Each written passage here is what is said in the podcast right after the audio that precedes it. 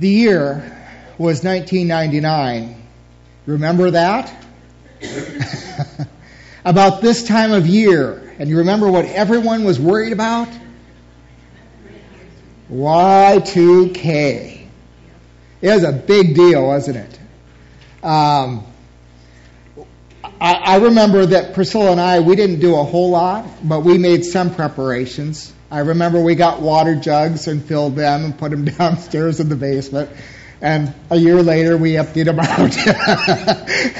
we did a few other things, but not, not significant things. But, you know, there was that great fear that that millennial bug was really going to zap the world. It would crash our computers and bring life as we knew it to an absolute halt. Well, Steve Watson was one of those those guys. He was a 45 year old computer systems um, analyst from Oklahoma. Uh, and he was convinced that when the clock struck midnight, 2000, it would unleash a disaster of, of epic proportions. And so Steve predicted that the electricity grid would absolutely die, that you and I would have no power, um, that communication networks would fail, and, and families wouldn't be able to use telephone service or anything, let alone cell phones. Um, financial markets would crash banks would close, planes and trains would just stop wherever they were and fall, and you didn't want to be riding transportation, period. And the entire world would just be engulfed in panic. Looting, riots, and all that kind of stuff. And so Steve decided that he was going to build a bunker for his family, and so that's what he did. He he built a bunker, and in that bunker uh, for his family, he had stockpiles of food, um, he had medicine for a good year down there stockpiled up for his family. Um, he had his own power and water supply. Um, even though he had never ever owned guns in his life, he had gone out, he had several guns, he had assault rifles, he had ammunition, he was stockpiled, he was ready for whatever came. Uh, if looters were going to come to his bunker, he was going to take care of that problem. Um, so he was really ready. And then he learned a whole bunch of new skills, living off the land skills and, and all of those kind of things. He'd invested a lot of time getting ready for Y2K.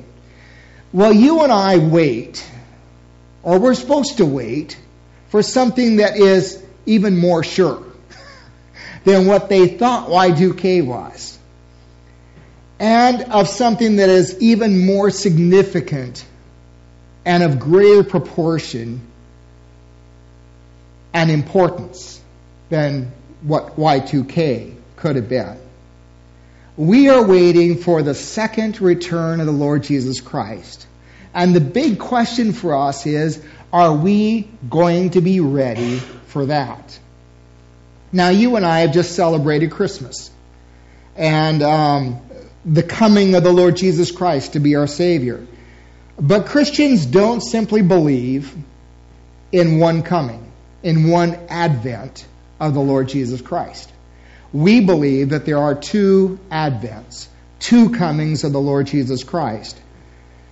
Traditionally, and this is something that a lot of times we don't realize, but traditionally, recognizing the second coming of the Lord Jesus Christ was part of Advent if, if you belong down through the ages, way back before the Protestant Reformation and on through up, almost up until World War II, it was just common that every church celebrated on the second Sunday of Advent the second coming.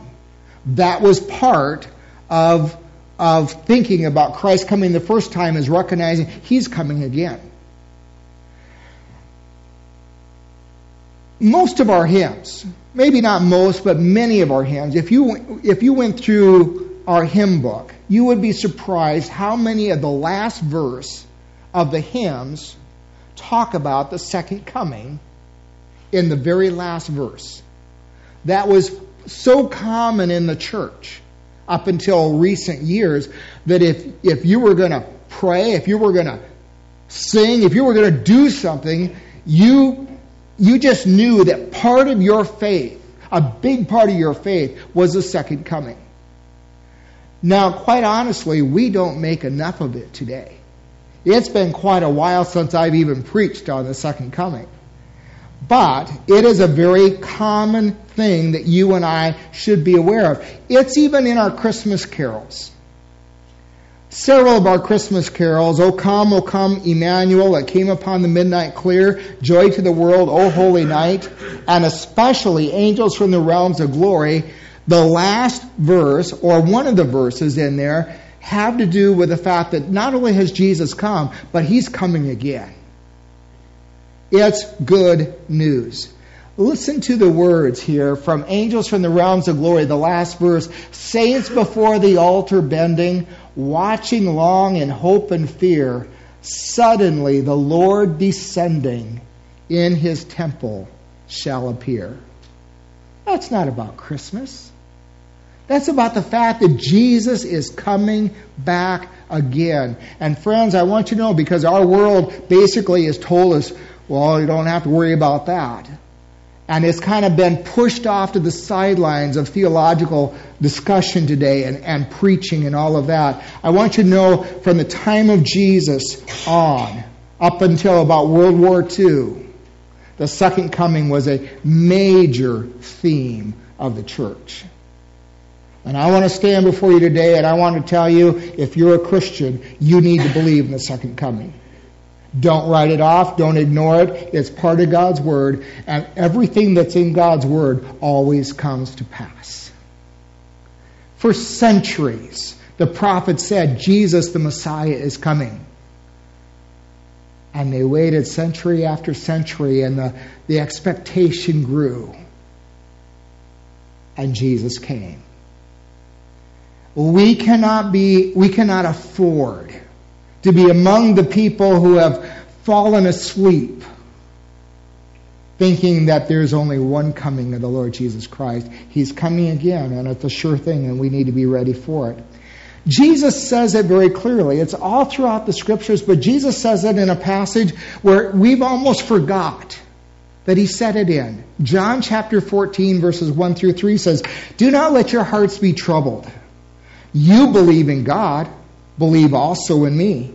My Father's house has many rooms. If it were not so, would I have told you that I am going there to prepare a place for you? And if I go and prepare a place for you, I will do what? I will come back and take you with me to be with me that I may be, that you may be where I am. Do you remember after Jesus was crucified, dead, resurrected. And then 40 days later, he ascended into heaven. And as he was ascending into heaven, the people were standing around, the disciples were standing around, they were watching him go up. And they, you know, they were starting to, their, their necks were starting to get sore, sore from watching Jesus lift up into the clouds. And two angels appeared. And and they said to them, Men of Galilee, why do you stand here looking up into the sky? what are you doing? That same Jesus who has been taken from you into heaven will do what? He will come back in the same way you have seen him go into heaven. It's interesting, in the very first coming, Jesus came as a baby. And he came as a suffering servant who suffered on the cross for our sins in order that he might save us. But he's coming a second time, and that time is going to be very, very different because he's not coming as a baby born in a manger, but he's coming as a king. And he's coming as a conquering king who will judge the wickedness of the world. He's going to come as a conquering, judging Messiah. I want you to hear these words from Matthew, and there's there's all kinds of different scriptures I could have used this morning, and and I, I chose this passage. Um, though I'm not preaching specifically from it, I'm going to try to do more of a topical um, approach to dealing with the second coming this morning. But Matthew chapter 24, Jesus says this. But about that day or hour no one knows, not even the angels in heaven nor the Son, but only the Father. As it was in the days of Noah, so it will be with the coming of the Son of Man. For in the days before the flood, people were eating and drinking, marrying and giving in marriage, up until the day Noah entered the ark. And they knew nothing about what would happen until the flood came and took them all away. That is how it will be at the coming of the Son of Man. Two men will be in the field, one will be taken and the other left. Two women will be grinding with a handmill, one will be taken and the other left. Therefore keep watch, because you do not know on what day your Lord will come. But understand this, if the owner of the house had known at what time the night what time of night the thief was coming, he would have kept watch and would not have let his house be broken into. So you must also be ready, because the Son of Man will come at an hour when you do not expect him. There are two main reasons why people doubt the second coming. One of them, 2 Peter chapter 3, tells us about very at the very beginning. Peter says, warns that scoffers will say that Jesus isn't coming back because he hasn't come for so long.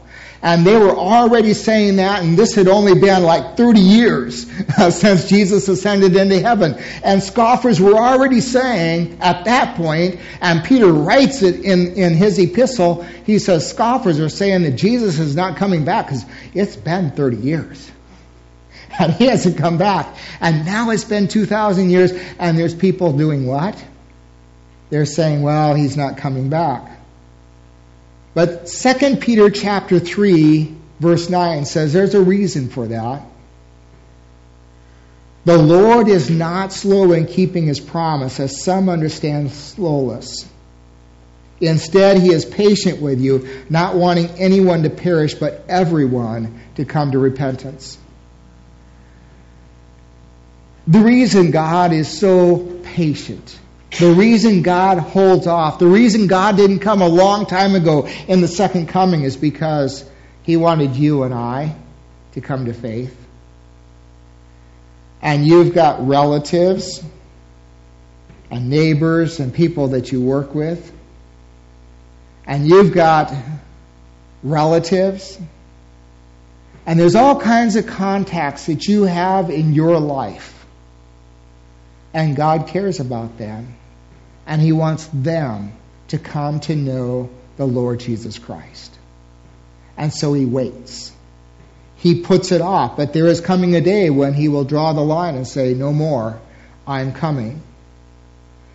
Second Peter goes on to remind us of the high cost of doubting God's word.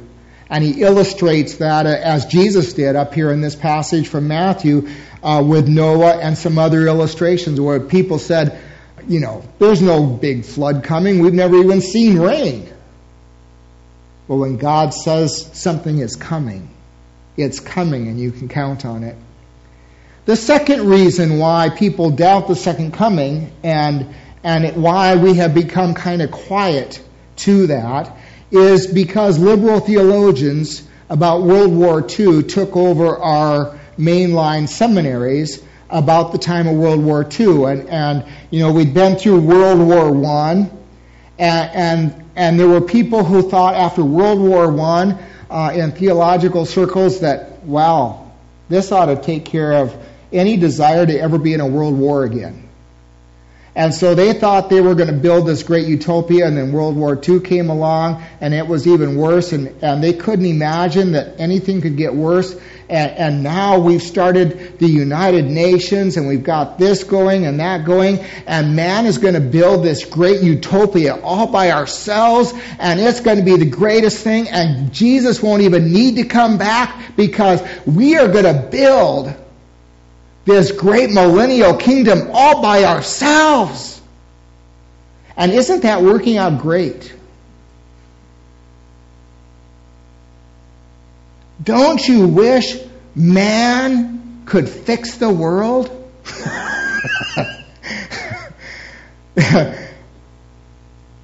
Just looking at the Old Testament and watching God's people try to fix the world is a disaster.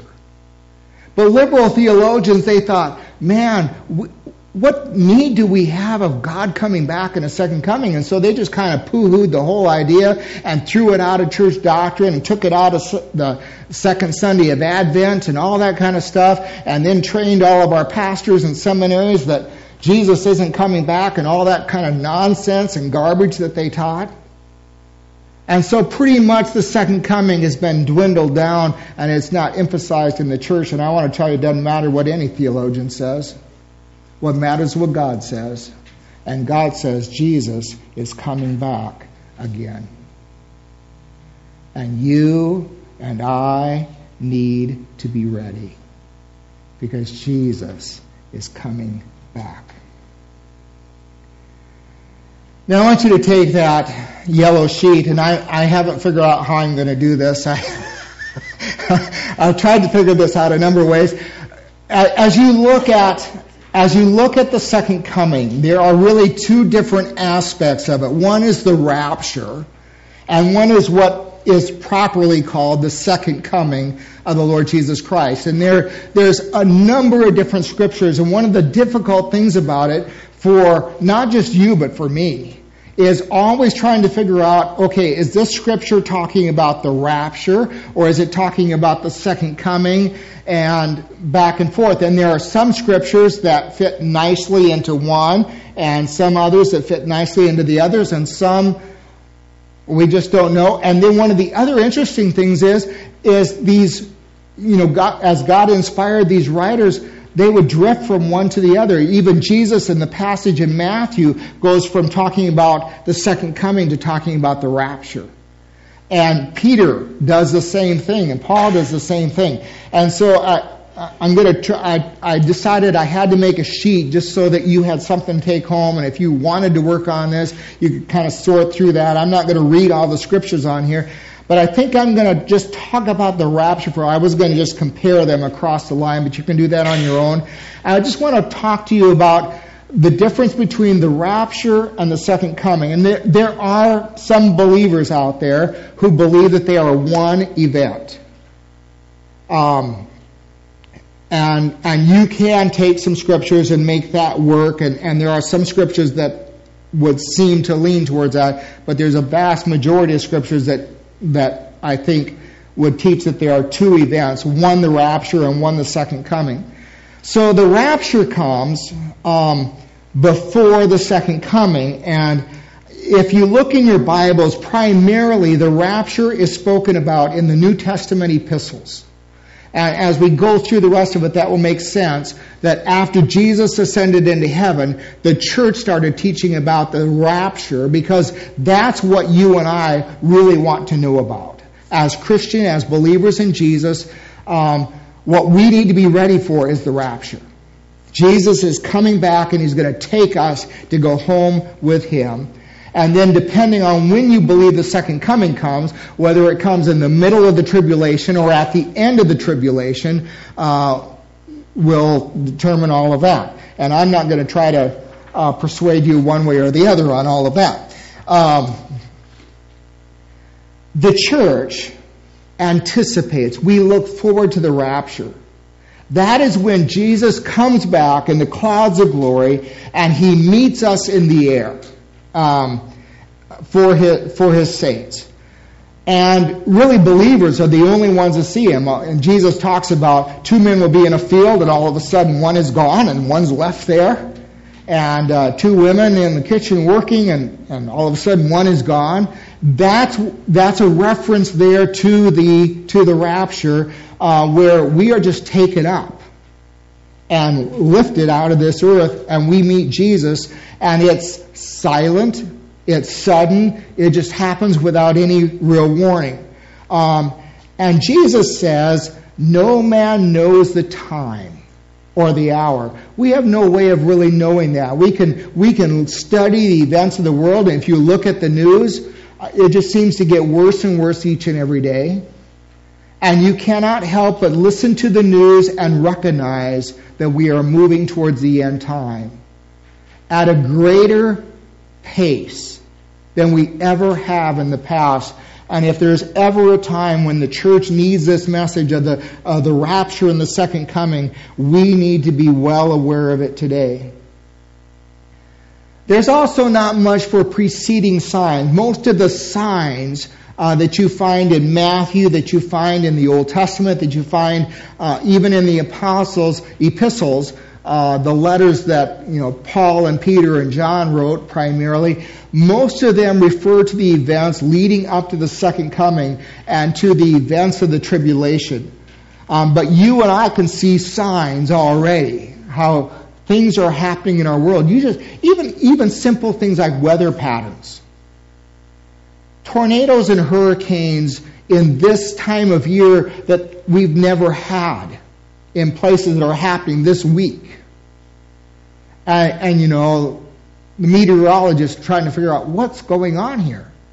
We're not supposed to have those at this time of year. those kind of things. And then the rapture is when you and I, we meet Jesus. And before you and I, if, if Jesus comes today, when we get lifted up before that happens, the dead in Christ shall rise. Now, um, just a quick side note, I'd better not get too far off. But we believe um, in two things that seem contradictory. but we believe that the dead in Christ they are consciously with the Lord Jesus Christ. And there's numbers of scriptures that support that. It is their spirit that has gone to be with Jesus, but we bury the body, we bury the soul. The spirit is alive with Jesus. But in the second coming, when Jesus comes back from the clouds of glory, the soul and the body is brought up to meet together, and you and I go up and, and the dead in Christ meet Christ first, and then we join them, and Jesus takes us home to heaven while, if you're a pre trib person, while the tribulation happens, or halfway through it, or maybe we've gone through all of it. I don't know. But anyway, um, those things happen. Now, the great thing about this is that it is at that time and I am looking forward to this. At that time, we get our incorruptible bodies. Incorruptible means they can't be hurt. I can have car accidents and not get hurt after this point. not that there's going to be car accidents in heaven, but I am really looking forward to that. I, have had a week where my legs, I have, they haven't hurt for months, but I'm having a really hard time with my legs again this week, and I'm just thinking, oh yeah, the rapture's coming. you know, um, there's things like aging that you deal with, and it's all going to be gone. You're going to have incorruptible bodies, no disease, no pain no aging, no weight issues. All those things in life that you and I deal with, at that point in the rapture, you and I get incorruptible. You can't hurt those bodies. Won't that be great? Some of you can really relate to that. And then there is the judgment of works. Now, because we are believers, if God has collected us up into the skies, He's not judging us as to whether we have accepted Christ or not. We have. So the judgment is just simply one of works. It's not one of salvation. It's one of what have I done with my talents?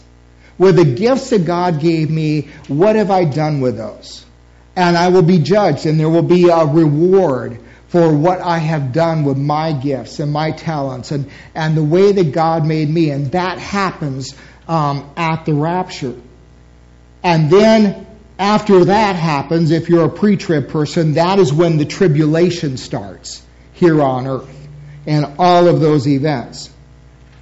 Um, now, I wanted to go to the other side now and just talk about the second coming because we, I, want us to have a general idea of that whole scheme and, and what the scripture is talking about there also. The second coming mostly is something that Israel looks forward to. God's people Israel. And it is almost consistently, uh, the rapture is a New Testament concept, of course, because the church hasn't been born.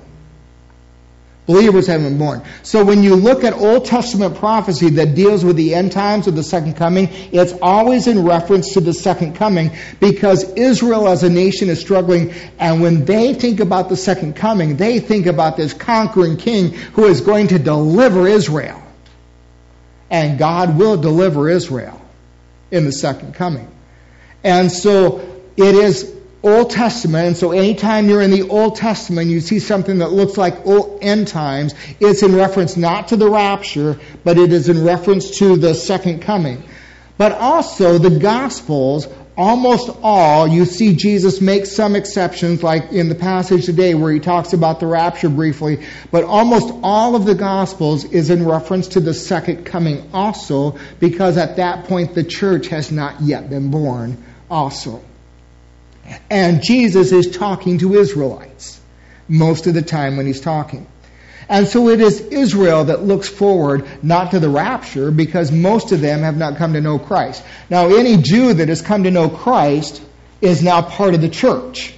And so if they have come to know Christ, when Jesus comes in the rapture, they will be taken up with all of us also. But in the second coming, Jesus comes back. We've all been lifted up and we are in heaven and we come back down along with all of God's angels.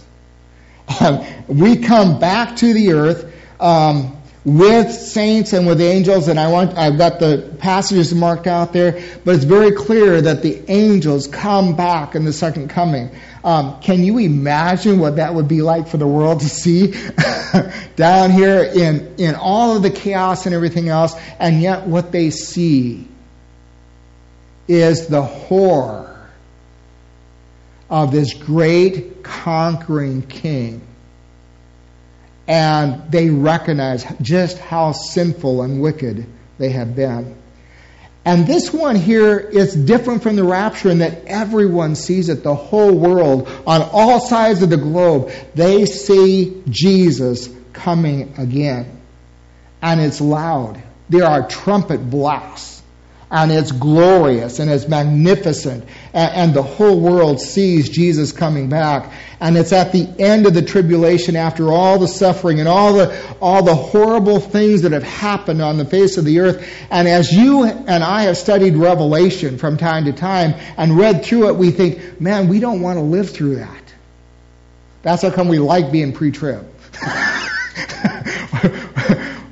We just don't want to live there. We don't want to live through that but you know what?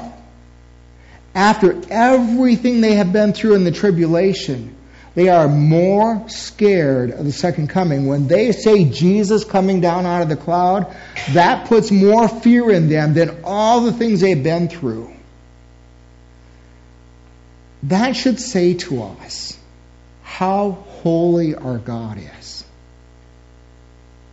How awesome and power our God is that even after all the events of Revelation, people are no longer scared of that. It's kind of like me. I'm not scared of car accidents, I'm just scared of the pain.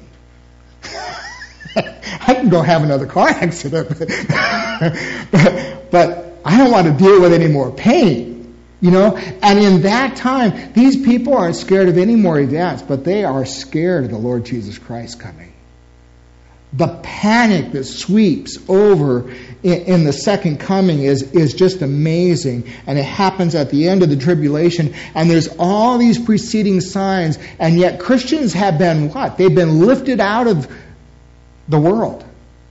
And so you see how the tribulation really ramps up if all of your influence and all of the good that Christians have done on the face of the earth and are doing today is suddenly, you know, it, it evaporates and it's gone. And there is no longer any good, righteous presence on the face of the earth. Just imagine what the world would be like.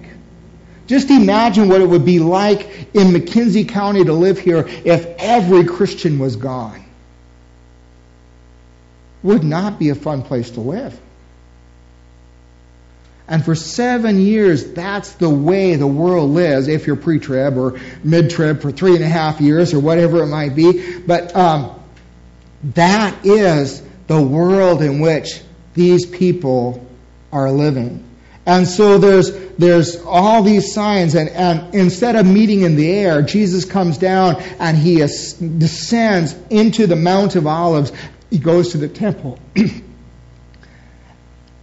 on the Temple Mount that has been desecrated by the Antichrist. And Jesus takes his place at the temple. And instead of you and I receiving incorruptible bodies like we got when we went up in the rapture, for those that are left who have not come to know Jesus, there is absolute destruction on the earth everything is destroyed with, it says, everlasting destruction. The people, the world, everything is burned up in, in, a way that even an atomic bomb can't destroy. God comes in such mighty power in the second coming that, that we have no words to describe it. We have no experience to describe it. And then there is judgment. But it's not a judgment of works. It is a judgment for not knowing God and not obeying the gospel that is cast on the world and they are judged for that. Friends, I want to tell you it's very important that you do those two things. You need to know God and you know Him through the Lord Jesus Christ and you obey the gospel obey the gospel. In the second coming, the world is judged for not knowing God because they could have, and for not obeying the gospel. And then at that point, instead of beginning the tribulation, after all of the, the, the earth has been destroyed, and God sets up a new heaven and a new earth and it starts the millennial reign of Christ. And there's only one passage in all of Scripture, Revelation uh, chapter 20, verses 1 through 7, that talks about that millennial reign, that thousand year reign of Christ in which Satan is chained and locked up, and, and we get to see what life would be with only Christians, and Jesus Christ reigning as our King. And we see that for a thousand years, and then at the end of the thousand years, Satan is released to do a little bit of damage. And then he meets his final judgment and all of that. Now, that is a very quick overview of everything the scripture has to say. And again, I didn't read all of these scriptures, but I, I marked them out as best I could and as best I understand it all for you. That's a quick overview of what Jesus says is coming and what the Old Testament and what the New Testament epistles say is coming at the end of the world. The important thing is found in 2 Peter chapter um, 3, where Jesus says the, the thing for you and I is that we need to have our eyes open. And friends, if there was ever a day where you and I need to have our eyes open, it is today. We need to be on guard. We need to be watching. We need to be praying until the day of the Lord. We need to live holy and godly lives.